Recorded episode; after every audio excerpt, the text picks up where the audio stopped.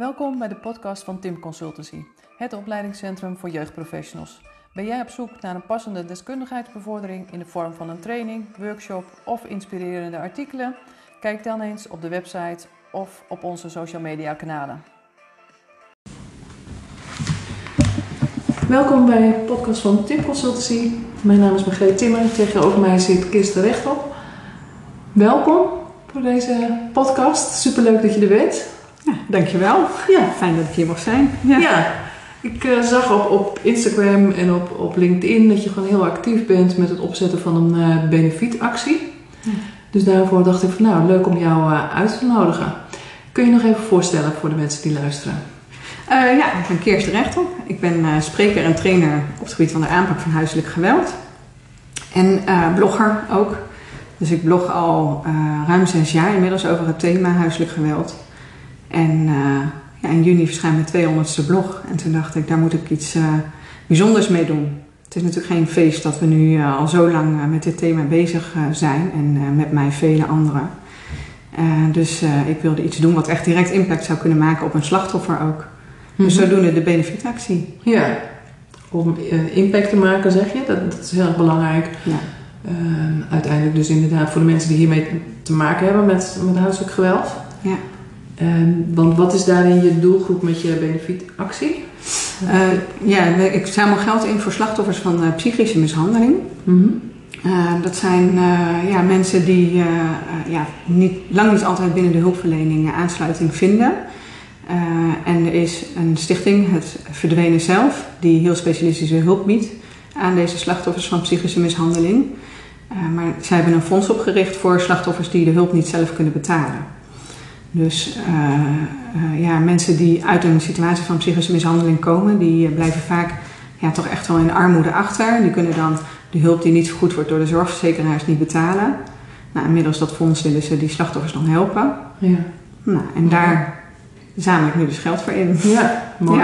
Ja. ik denk dat heel veel mensen dat zich onvoldoende realiseren. Dat als je dus uit een situatie komt met geweld, je wil daar hulp voor, dan zit je weer met allerlei eigen bijdragers die je moet betalen. Ja, en zeker als het hè, om, om, psychische mishandeling gaat, dan um, um, ja, hebben mensen soms niet het idee dat ze goed geholpen worden binnen de reguliere hulpverlening. Mm-hmm. Um, en is het dus heel erg belangrijk uh, dat ze die ja, plek die er is, zeg maar, ook gewoon weten te vinden en daar gebruik van kunnen maken. Ja, wat je zegt van binnen de reguliere hulpverlening krijgen ze dan eigenlijk niet passende hulp. Uh, ja. En waar ja. heeft dat mee te maken? Ja. Uh, nou, dat heeft ermee te maken dat men uh, het patroon van psychische mishandeling vaak onderschat. Mm-hmm. En uh, de gevaren die daar ook bij komen kijken vaak onderschatten. dat slachtoffers die jarenlang mishandeld zijn, toch gedwongen worden tot bijvoorbeeld omgang met de ex-partner en de kinderen ook. Um, en daarbij ook verantwoordelijk gemaakt worden voor wat, het geweld wat plaatsvindt. Want zij doen toch ook wat. Nou, en dat is enorm uh, traumatiserend voor slachtoffers. Um, dus het is belangrijk en dat er meer bekendheid en aandacht en bewustzijn komt rondom het thema, wat uh, psychische mishandeling nou precies inhoudt. Maar ook ja, gewoon dat uh, zolang die hulp er nog onvoldoende is, slachtoffers al wel goed geholpen kunnen gaan worden. Mm-hmm. Ja. ja. En hè, want er zijn natuurlijk heel veel verschillende vormen van, van huiselijk geweld. Dat wordt heel vaak op één hoop gegooid. Ja. Het is huiselijk geweld zonder dat daar daadwerkelijk goed onderzoek gedaan wordt. Zo maar wat zijn dan die patronen? Mm-hmm. Kan je daar iets meer over vertellen? Van wat, waar kunnen professionals dan alert op zijn? Mm-hmm. Uh, ik denk dat het allereerst heel belangrijk is om te weten dat er dus verschillende geweldspatronen zijn. Mm-hmm. En uh, Johnson die heeft vier verschillende geweldspatronen als eerste zeg maar, uh, uitgewerkt. Eén um, patroon is patroon van situationeel geweld. Dat is eigenlijk waar de meeste mensen van uitgaan dat daar sprake van is. En dat is dus geweld waarbij beide slachtoffers uh, of en beide betrokkenen in een gezin mm. geweld naar elkaar toe gebruiken. Een geweld wat ook ontstaat vanuit de omstandigheden, de situatie waarin men zit. Ja. Waarbij verder weinig sprake is van persoonlijkheidsproblematiek of een bepaalde pathologie. Um, en um, ja, dat is eigenlijk het beeld wat over huiselijk geweld overheersend is in Nederland. Nou, Johnson heeft daarnaast nog drie andere types onderscheiden. Uh, onder andere intiem terrorisme. Dus dat is een vorm van psychisch geweld waarbij ook fysiek geweld uh, gebruikt wordt. En ehm, dat is eenzijdig, uh, grotendeels. En ehm, ja, dat is een type geweld wat niet vaak herkend en erkend wordt. Ik zou er zo nog wel iets meer over kunnen vertellen van wat is dat dan? Ja, dat is een beetje het idee van waar twee vechten hebben twee schuld. Ja, dat is eigenlijk in Nederland heel erg overheersend, uh, dat beeld. En dat begrijp ik ook. Uh, want zo lijkt het ook inderdaad wel heel vaak als je oppervlakkig kijkt. Um, maar je hebt zeg maar naast dat intieme terreur heb je nog twee andere geweldspatronen. En dat is uh, uh, common couple violence. Dus het is geweld waar beide partners controlerend geweld naar elkaar gebruiken en extreem fysiek ook worden.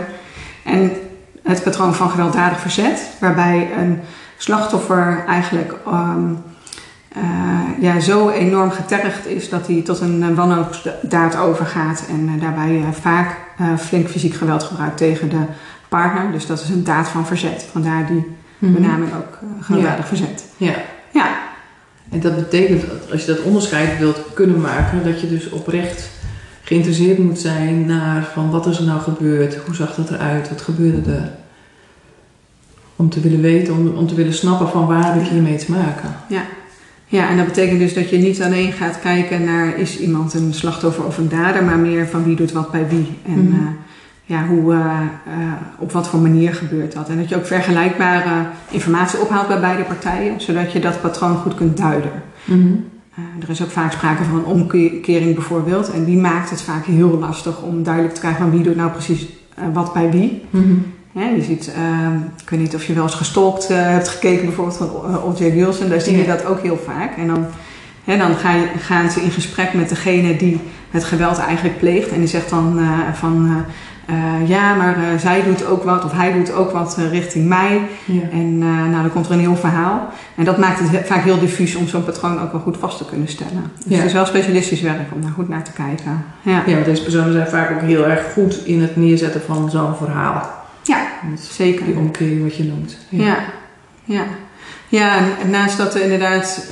Um, um, he, een bepaald pathologisch patroon onder kan zitten, is wel zo dat uh, bij intieme terreur heb je vaak te maken met een bepaald soort dadertype. Uh, die visie zeg maar heel erg van, vanuit een soort genderbril ook bekeken wordt. Uh, dat wil zeggen dat mannen vaak in dit patroon de pleger zijn en vrouwen vaak het slachtoffer. Dat heeft een hele lange oorsprong ja. in maatschappelijke ongelijkheid. maar dat dus, daarom spreken we ook vaak over mannen die dit plegen. En, en het type man waarvan ze zeggen is van ja, waar je op kunt letten is, is iemand bijvoorbeeld een heel um, heel veel agressiviteit uh, richting vrouwen heeft. Dus een heel agressief vrouwbeeld. Dus daar zou je zeg maar, op Mhm. mm -hmm. kunnen letten. Ja. Hm? En ook, ook dan hoe deze man reageert op, ja, op, op vrouwelijke hulpverleners? Ja, heel denigerend zou kunnen doen tegen jou omdat je maar een vrouwtje bent of wat dan ook, zeg maar. Dat, uh, dat ja. gebeurt. Mm -hmm. ja. Ook ja. impulsiviteit. Uh, uh, hè? En het kan zijn dat iemand zich juist heel erg jaloers en afhankelijk opstelt. Mm -hmm. Maar het kan ook zijn dat iemand gewoon echt totale ja, gebrek aan gewetensontwikkeling heeft. Dus echt gewetenloos geweld gebruikt. Ja. ja. En je zei al van daar heb je dus wel echt deskundigheid voor nodig om het te herkennen. En, en het vraagt volgens mij ook hè, de diepte in, in gaan, het durven bespreekbaar te maken, het kunnen uitvragen. Alleen hoe zorg je dan dat daar die specialisten mee bezig gaan? Want dat betekent al bij Veilig Thuis of bij het lokale team mm -hmm. dat zij het moeten herkennen en dat ze mensen ook dus door ja. moeten kunnen verwijzen. Ja, precies. Ja, dat betekent dat je in ieder geval de, belangrijk is dat je geweldspatronen herkent en ook uh, dat je dus de mogelijkheid openhoudt dat er inderdaad ook sprake zou kunnen zijn van een eenzijdig geweldspatroon. Mm -hmm. En um, uh, nu is het zo dat eigenlijk in bijna geen enkele situatie uh, maar één van de twee echt daadwerkelijk geweld gebruikt. Maar in eenzijdig geweldspatronen toch 36 keer vaker uh, de een het geweld pleegt dan de ander. Ja. Ja, dus daarin heel goed kijken naar uh, waar komt dat vandaan, wie begint, hoe, hoe reageert de ander daarop. Mm -hmm. um, en de, de, wat zou je daar professionals in willen aanraden van hoe ze daar achter komen? Wat kunnen ze daar? Uh, ik denk allereerst is het super belangrijk dat als iemand bij jou komt met het verhaal van uh, dat die uh, partner hem of haar bijvoorbeeld isoleert. of um, uitgescholden heeft nadat hij met een ander heeft gesproken wat niet mocht. Of mm -hmm. uh, waaruit je blijkt eigenlijk dat de partner de ander aan het controleren is. Uh, dat je op dat soort dingen gewoon let. Mm -hmm. En dat als iemand met zo'n verhaal bij je komt, dat je die echt heel erg serieus gewoon neemt. Mm. En de neiging die, ja, wat ik me heel goed kan voorstellen dat je hebt, is dat dat ook eens de werkelijkheid zou kunnen zijn. Om dat echt te onderkennen. Dat is super lastig. Want ik merk aan mezelf ook wel, mensen komen wel eens met verhalen bij mij, dat ik denk van, ja, het kan gewoon niet waar zijn. Dat is dan de gedachte die gewoon in je opkomt, ja. dat diegene die nou ja, zo wel bespraakt of vriendelijk overkomt, dat die ook ja, achter de voordeur gewoon in staat is tot dat soort dingen. Nou, en die werkelijkheid onder ogen komen, dat is al super lastig. Wil niet zeggen dat je er dan helemaal van uit moet gaan dat die situatie zo is zoals die is. Maar het is wel een heel belangrijk uitgangspunt voor het vervolg. Dus je moet iemand daarin echt heel erg serieus nemen, zodat dat uiteindelijk ook goed onderzocht en bekeken kan gaan worden. Ja, omdat um, als dat niet eerst uitgezocht wordt, dan kan dat tot hele langdurige kwesties leiden. Um, in het rapport van uh, uh, Verwij Jonker van uh, Kwestie van de Lange Adem mm-hmm. werd bijvoorbeeld ook gezegd: die situaties um, waarbij sprake is van intieme terreur, die vragen gewoon andere interventies om de veiligheid. En uh, dat wordt gewoon nog niet vaak genoeg gezien en onderkend. Dus het is gewoon heel erg belangrijk om iemand daar, die daar met die hulpvraag bij je komt, gewoon heel serieus in te nemen. Mm. En van daaruit verder te gaan werken. Ja, en dat is denk ik waar jij dan een, een, steentje, een behoorlijke steen aan bijdraagt, is zorgen dat er meer kennis bij, bij professionals is. Dat we weten dat dat onderscheid zo heel erg belangrijk is. Ja. En ook, ook die nieuwsgierigheid. Je merkt natuurlijk nu heel vaak dat mensen uh, ouders altijd samen uitnodigen. Ja. Vaak samen, samen in gesprek. Ja. En ik hoor je ook zeggen van je zou daar eigenlijk ook met beide apart over in gesprek moeten. Um, ja, dat vind ik eigenlijk een lastig om daar echt een heel eenduidig antwoord op te geven. Want je kunt op beide manieren eigenlijk uh, hè, meerdere wegen leiden naar Rome. Mm-hmm. Hè, uh, het is denk ik altijd heel erg relevant of je nou met iemand apart spreekt of allebei samen. Om ook gewoon echt de non-verbale signalen uh, gewoon waar te nemen. En ook als je met twee mensen samen spreekt, gewoon echt op te letten of iemand vrij uit kan spreken. Of dat er toch in de non-verbale interactie iets gebeurt, waardoor je onderbuik gaat spreken. Dat je toch kunt denken van ja, misschien is hier toch iets anders aan de hand dan hoe men het doet voorkomen. Ja, ja. ja. Dus dat betekent dat je daarin heel erg alert op moet zijn op wat, wat, voor, wat voor effect heeft dit gesprek op mij. Ja. Het uh, ja. klopt bij wat ik merk of voel bij wat er gezegd wordt of zo. Ja, ja dat. Hè, je eigen lichaam is daarin soms ook wel je eigen instrument. Uh, maar zeker ook van uh, let op het effect wat het tussen beiden doet. Uh, mm -hmm. wat er in die interactie ook tussen beiden dan plaatsvindt. Mm -hmm. ja. ja. ja. En, en wie heeft daarin allemaal een taak volgens jou? Welke professionals? Eigenlijk alle professionals. Ja. Mm-hmm. Het is zo dat uh, uh, als je gewoon te maken hebt met welke vorm van huiselijk geweld dan ook, uh, ja. als iemand daarover een signaal laat zien, is het gewoon altijd belangrijk om het gesprek daarover aan te gaan. En daar een een of andere manier een ingang voor te creëren dat je dat gesprek aan kunt gaan op een manier die voor jouzelf als professional ook goed vindt, uh, voelt. En daarin heel onbevooroordeeld ook te kunnen zijn, heel erg open te vragen. Want als mensen de ervaring hebben dat het veilig is om in gesprek te gaan, dan ja, misschien geven ze niet gelijk openheid van zaken, maar ben jij een van de mensen die er wel uiteindelijk toe leidt dat iemand ja, echt om hulp durft te vragen. Mm-hmm. Dus eigenlijk heb je daar zowel vanuit het onderwijs of vanuit uh, kinderopvang, maar ook uh, vanuit de hulpverlening gewoon een hele belangrijke taak in. Ja, ja. ja. En dat ook dus niet een eenmalig iets is. Je moet daar steeds weer lijntjes in uitleggen. Ja, zolang het gevoel ook blijft uh, bestaan, zeker. Mm-hmm. Ja. ja. ja. Want wat, wat um, vanuit de stichting die je noemt, het ja. zelf, wat geven zij daar zelf over aan van wat helpend is om hierover iets te noemen? Um, nou, sowieso dat, uh, dat dit geweldspatroon gewoon onderkend wordt. Dat het kan zijn eigenlijk dat er uh, één iemand gewoon degene is die het geweld gebruikt. Ja, ja. En, en wat zij ook aangeven is van het is soms ook heel erg lastig, ook voor hun, dat er mensen aan kunnen kloppen. Ja.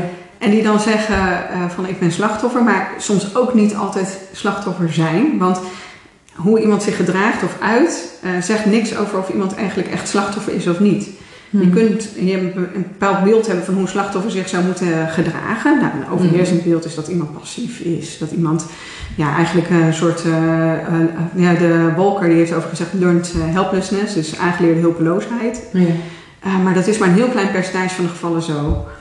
Dus een slachtoffer doorloopt een aantal fases eigenlijk. En um, um, eerst, uh, en wat daarin gebeurt, is ook dat iemand zich anders gaat gedragen. Dus op een gegeven moment, als je echt helemaal klem zit in dat gevoel van uh, die terreur waarin je zit, ja, dan kan je ook om je heen gaan slaan.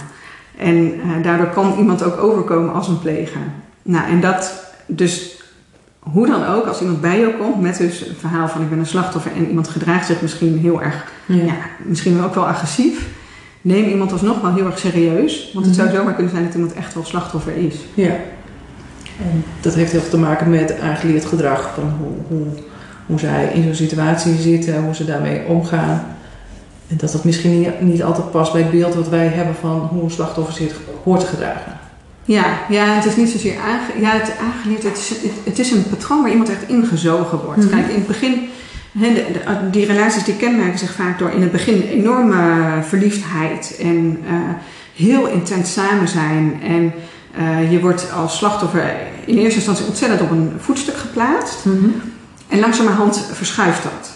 En dat heb je eigenlijk zelf soms niet eens helemaal in de gaten als slachtoffer. Dus dan ga je in eerste instantie heel erg je best doen. Zorg dat de relatie weer net zo goed wordt als in het begin. Dat werkt niet. Nou, dan ga je je toch maar aanpassen aan de eisen die jouw hè, partner mm-hmm. stelt. Uh, toch maar dat ene jurkje aandoen uh, naar dat feestje, uh, omdat hij dat zo leuk vindt. Of toch maar um, niet met die vrienden gaan afspreken, omdat hij dat zo belangrijk vindt. En, en, en ja, dan kan er op, op een gegeven moment twijfel gaan ontstaan en kunnen mensen ook om zich heen gaan toetsen van hè, is dit oké okay wat er bij mij gebeurt of niet.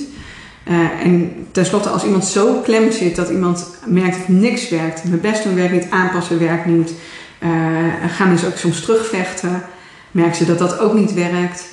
Ja, dan ben je zo al zo ver in zo'n patroon eigenlijk terechtgekomen dat je ja, ook je, ja, je hele zelf kwijtraakt. Daarom heet die stichting ook het mm-hmm. zelf. Ja. Dat is een goed, goed gevonden naam wat dat betreft. Ja, dat je constant bezig bent om je aan te passen om... Ja, ja. en dat is ook wat, wat je heel vaak hoort. En dat, dat is dus ook wat zij ook vanuit de stichting ook aangeven. Is van slachtoffers wordt dan gevraagd... Pas je aan aan de situatie. Blijf, hè, ja, die man of die vrouw, ja. die is nou eenmaal zo.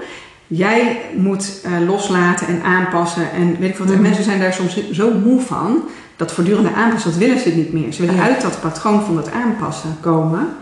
Um, ja, en dat levert dan dus weer strijd op, want dan werkt iemand niet mee in de omgang. Of dan, weet je wel, dus, ja. ja, en dat is enorm ja, beschadigend. En ook heel complex dus. Ja. Dat, dat blijft het gewoon, hoe dan Ja. ook. Ja. Ja, precies. Want je hebt geen invloed op die ander. Nee. Eh, en, en dat maakt denk ik dat professionals vragen van... Goh, pas je, leer je mee, mee leven, pas je hierop aan? Ja. En, en je zegt van, nou ja, eigenlijk vanuit hier... zijn mensen dat zo ontzettend zat... en willen ze eigenlijk dus weer zichzelf zijn... en eh, hier Ja. vanuit hun eigen reactie mee omgaan. Ja, en niet meer rekening hoeven houden Ja. met het. Hè, dus eigenlijk als dat gebeurt, is ook wat heel veel gezegd wordt, is dat het geweld dus eigenlijk gewoon doorgaat. En de onveiligheid blijft bestaan. Dus Ja. daarom is het zo belangrijk om eh, echt wel goed te, herkennen, goed te herkennen. Ja. en mensen echt heel serieus te nemen. Mhm. Ja. Ja. Ja. Daarmee kun je mensen natuurlijk ook wel. Je, je geeft aan van neem mensen daarin serieus, luister naar hun verhaal, Ja. denk daarin mee. Ja. Ja. En ik denk dat Ja. ehm, waarschijnlijk kennen deze mensen hun partner of hun ex-partner ook heel goed en weten ze precies wat daarin wel en niet werkt.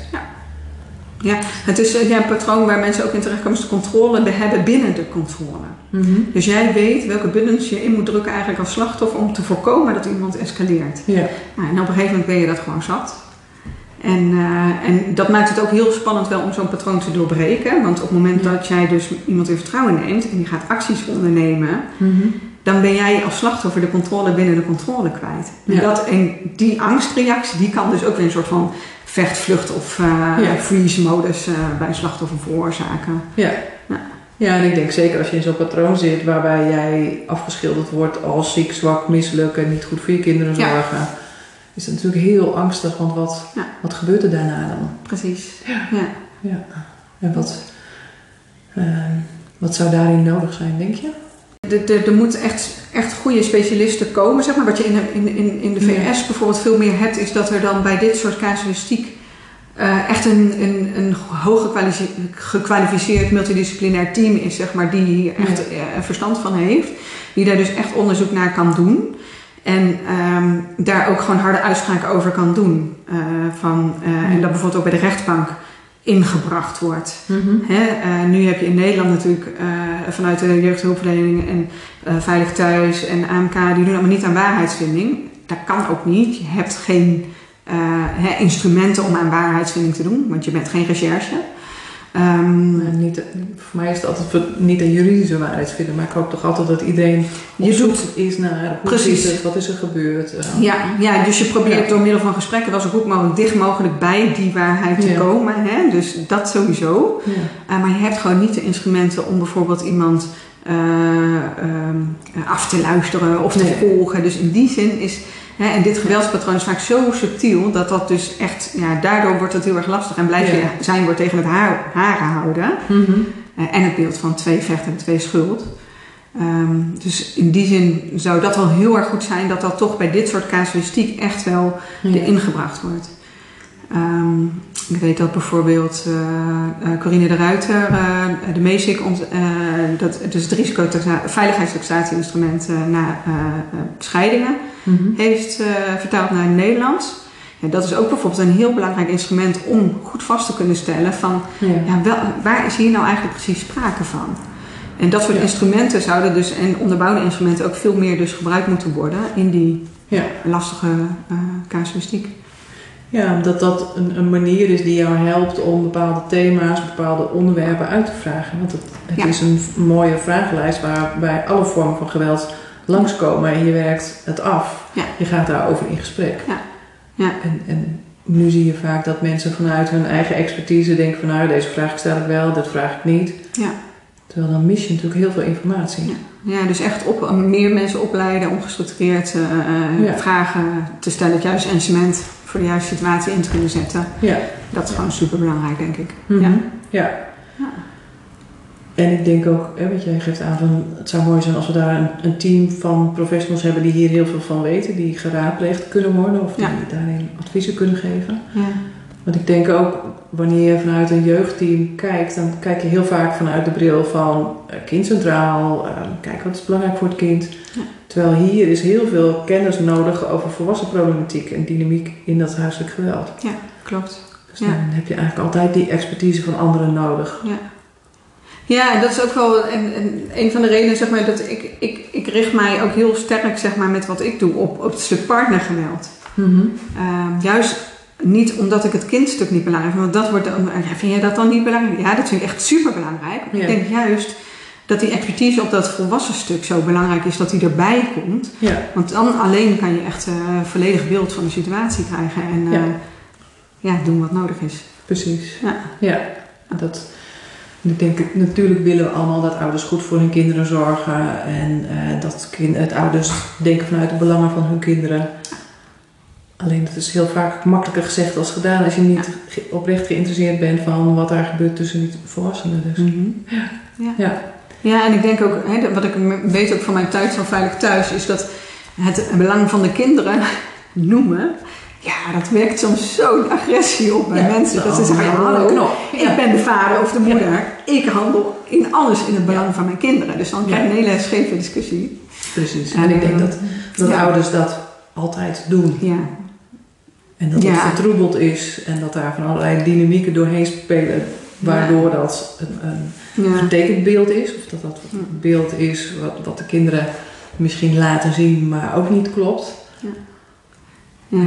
En ik denk dat het dus soms niet het geval is. Dat echt ouders niet in staat zijn door of hun persoonlijkheid of door eh, eh, ehm, eh, de beschadigingen die ze zelf vanuit hun jeugd hebben opgelopen, dat ze gewoon niet in staat zijn Ja. om, om dat te doen. En dat Ja. moeten we ook onder ogen durven Ja. komen.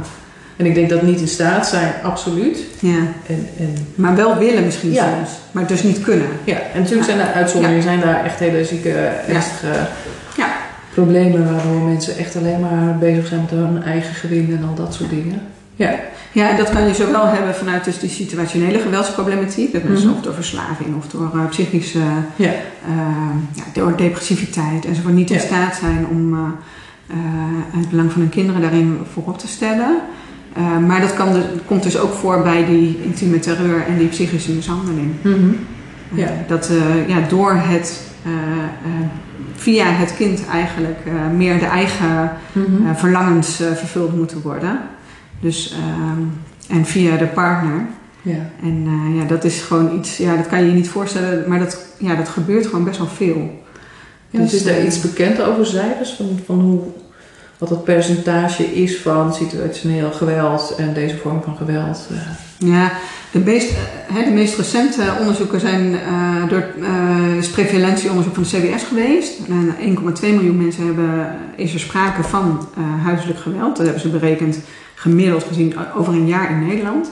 En eh, coercive control, zoals dwingende controle, eh, dat is eigenlijk de meest voorkomende geweldsproblematiek daaronder. Dat zijn 680.000 mensen jaarlijks. Ja. Ehm, dus daarmee is het de meest voorkomende geweldsproblematiek. Ja. Ja, daar is alleen geen onderscheid gemaakt in wanneer er ook nog sprake is van eh, fysiek geweld, die combinatie. Want dat maakt het intieme terreur. Dus daar Ja. heb je dus geen specifiek uitgesplitste cijfers over. Mhm. Ehm, en coercive control is, een, is eigenlijk een, een schaal. Dan zou je moeten meten op een schaal. Mhm. Er zijn eh, gezinnen waarbij dus één of twee vormen van dwingende controle plaatsvinden, maar ook acht. En dat maakt nogal uit voor de impact op een slachtoffer. Mhm. Eh, het is echt een, een, een, ehm, een cumulatief patroon, zeg maar, wat gedurende de tijd zich opstapelt en steeds schadelijker wordt.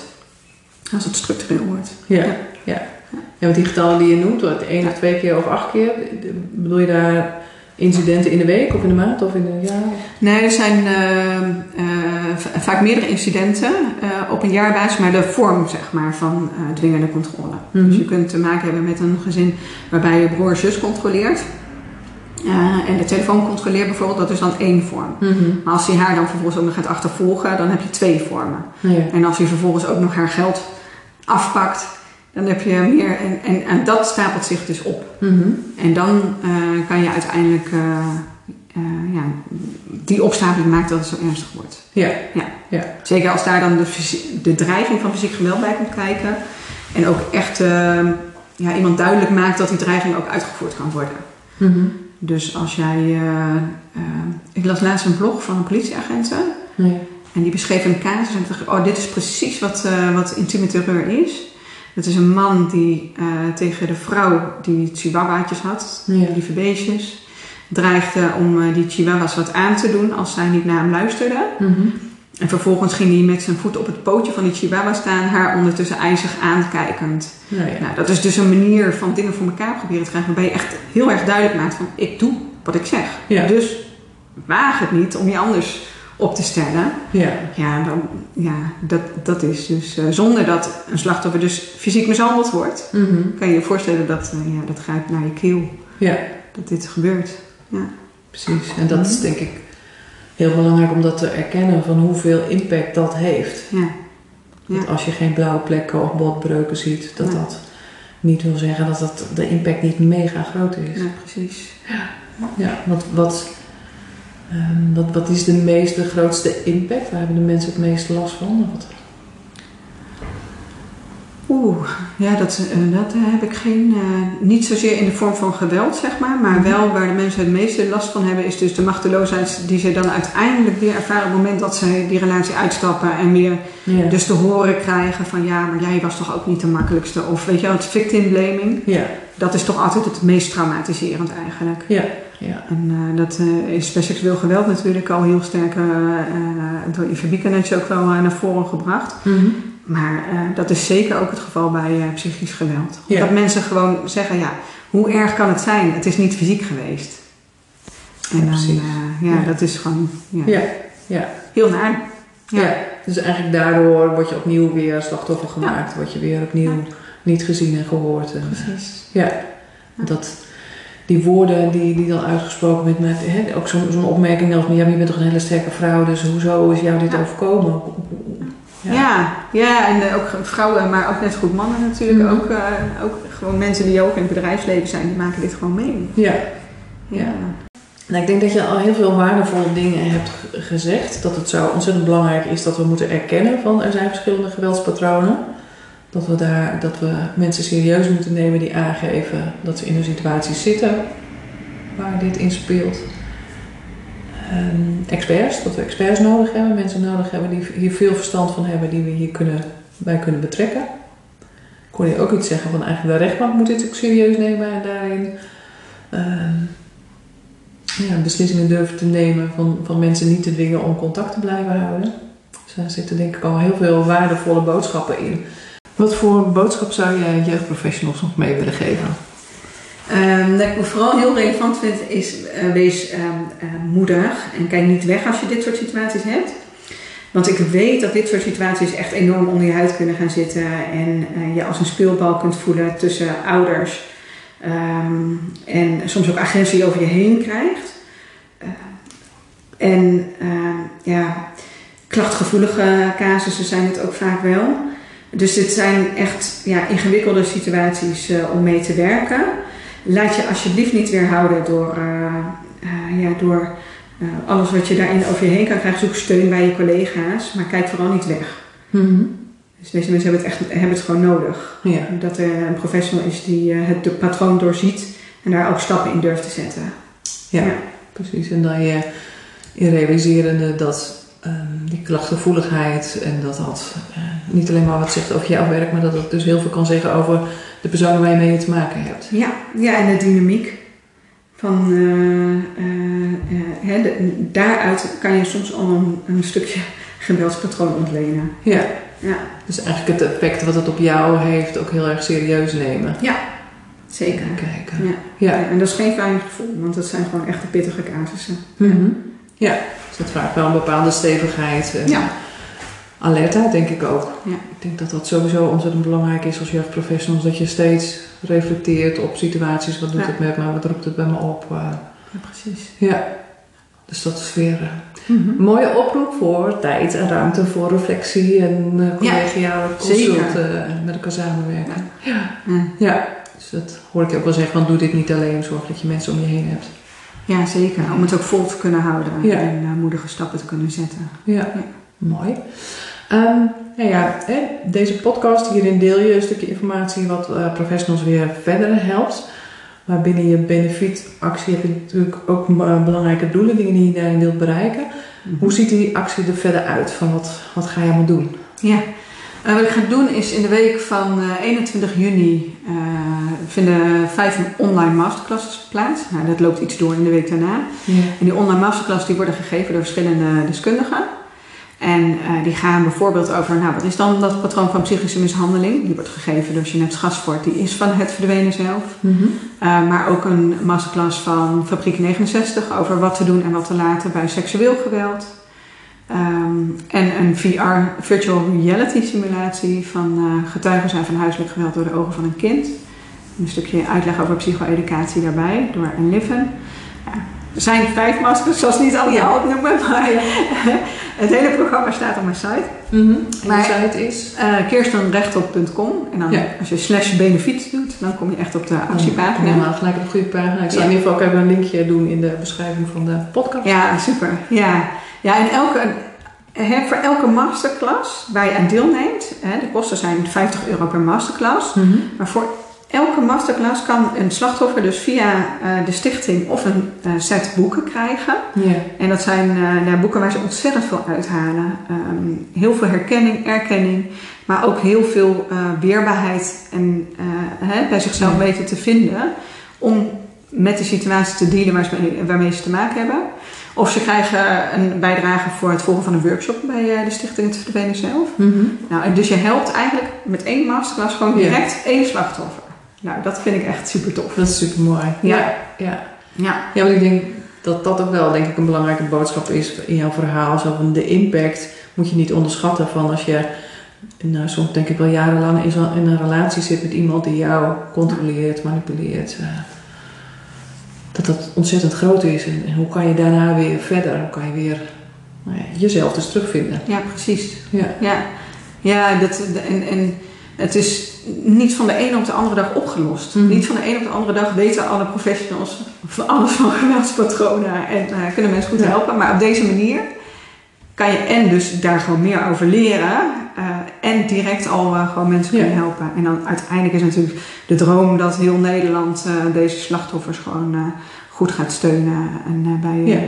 ja, het- hun eigen veiligheid. En, Ja. niet verder getraumatiseerd Ja. raken. Ja. Ja, en daarin ook erkennen dat dit soort heftige dingen gebeuren, ontstaan. Mhm. Ehm, en dat het ons allemaal kan overkomen, denk ik. ja. Ja, zeker. Dat we, ja. willen, we willen altijd graag geloven dat dat alleen maar mensen met, eh, weet ik veel, wat voor problemen kan overkomen. Maar Ja. je kunt allemaal in zo'n Ja. relatie verzeild raken en daar steeds dieper in getrokken worden. ja, en ik denk ook veel mensen nog niet...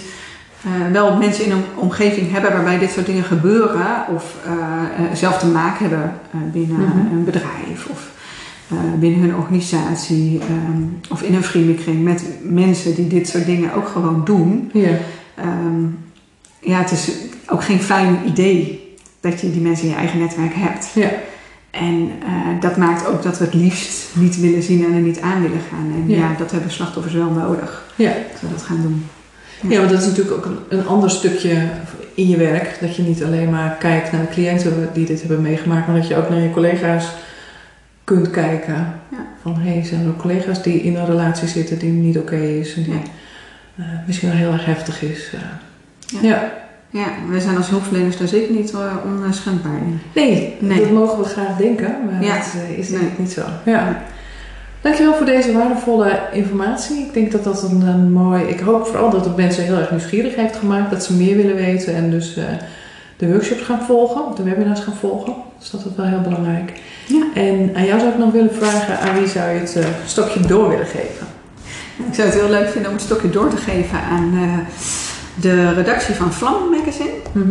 Die heeft een heel mooi uh, magazine sinds begin dit jaar opgericht. Uh, met alles rondom relaties, intimiteit en seksualiteit. Een heel baanbrekend magazine met ja, goede gefundeerde informatie.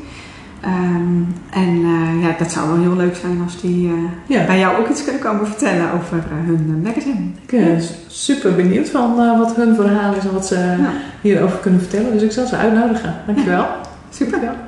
Fijne dag nog. Ja. Dankjewel voor het luisteren naar deze podcast van Tim Consultancy. Hopelijk was het een waardevol gesprek voor je om naar te luisteren.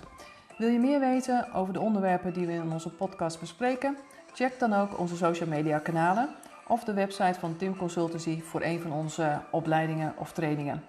Heel graag tot een volgende keer en een fijne dag gewenst.